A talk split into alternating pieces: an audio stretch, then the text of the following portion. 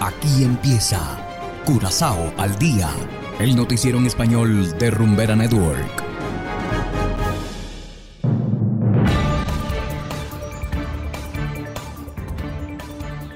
Una muy feliz tarde para todos nuestros oyentes de Rumbera Network 107.9 FM.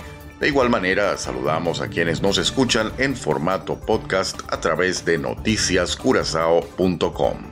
Yo soy Ángel Van Delden y estaré presentando las noticias más relevantes correspondientes al día de hoy, 23 de agosto de 2022. Y estos son los titulares. Ocupación hotelera casi alcanza niveles normales. Deserción escolar sigue siendo alta de estudiantes caribeños en los Países Bajos. Incendiarios atacaron sede del festival Calla Calla. Y en internacionales, presidente ucraniano alerta que Rusia puede hacer algo cruel esta semana. Esto es Curazao al día con Ángel Van Delden.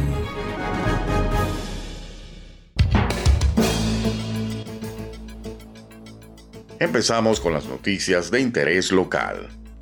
El sector hotelero en Curazao se ha recuperado casi por completo después de todas las dificultades ocasionadas por la pandemia. Las cifras de recuperación hasta el mes de julio incluso son del 96% en comparación con las cifras del mismo periodo en 2019. Así lo dice la Asociación Hotelera Chata. En julio la ocupación hotelera promedio fue de casi 74%. Esto es más de un 1,5% que el año pasado. En cuanto a la tarifa diaria promedio, esta también aumentó a más de 195 dólares.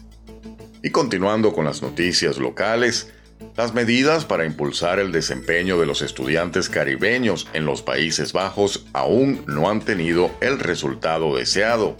Esto lo reveló un informe de políticas que fue enviado ayer a la Cámara de Representantes por el ministro holandés de Educación, De Graaf.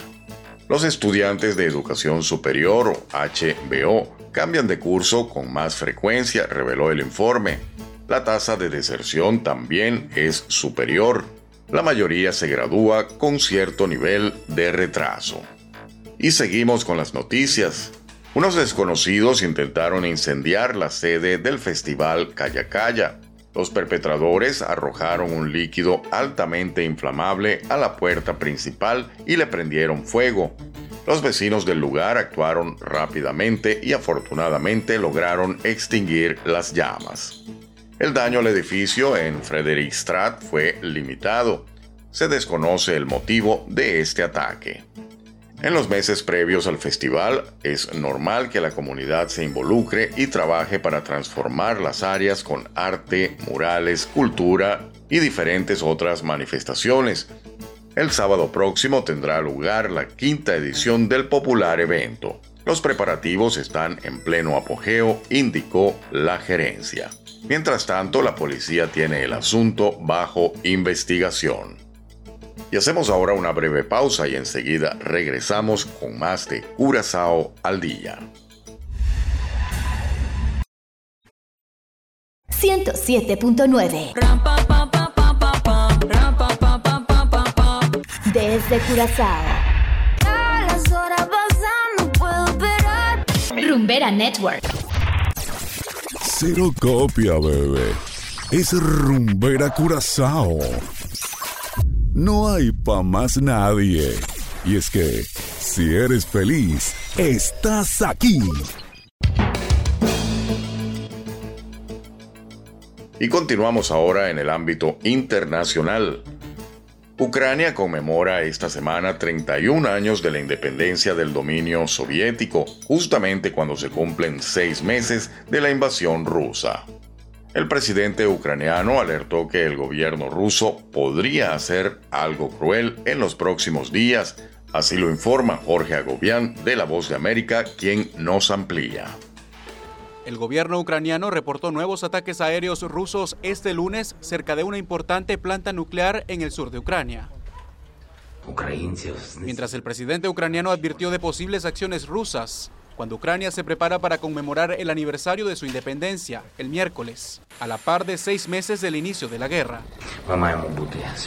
Debemos ser conscientes de que esta semana Rusia puede intentar hacer algo particularmente repugnante, algo cruel, como lo es nuestro enemigo. Entre las acciones alertó más tarde sobre el posible procesamiento de soldados ucranianos capturados en Mariupol. Si se lleva a cabo este despreciable juicio, si se trae a nuestro pueblo a este escenario en violación de todos los acuerdos, de todas las normas internacionales, si hay abuso, esta será una línea en la cual cualquier negociación es imposible. Rusia se aislará de las negociaciones. El domingo, la Casa Blanca reportó una llamada entre el presidente Biden y líderes de Francia, Alemania y Reino Unido. Los líderes abogaron por la necesidad de evitar operaciones militares cerca de la planta nuclear de Zaporizhia indicó la vocera del presidente Biden. Rusia, por su parte, acusó este lunes a los servicios de espionaje ucranianos de planear el asesinato de la hija de un destacado nacionalista ruso, considerado por algunos como el cerebro del presidente Vladimir Putin. La mujer de 29 años murió el sábado cuando detonó un explosivo en su camioneta. El domingo, un asesor del presidente ucraniano negó cualquier participación en el asesinato. Jorge Agobián, Voz de América. Y de esta manera llegamos al final por el día de hoy de Curazao al Día. No olviden que pueden descargar la aplicación Noticias Curazao disponible totalmente gratis desde Google Play Store. Trabajamos para ustedes Saberio Ortega en el control técnico y ante los micrófonos Ángel Van Delden. Tengan todos una feliz tarde y será hasta la próxima. Aquí termina Curazao al Día el noticiero en español de Rumbera Network, 107.9 FM.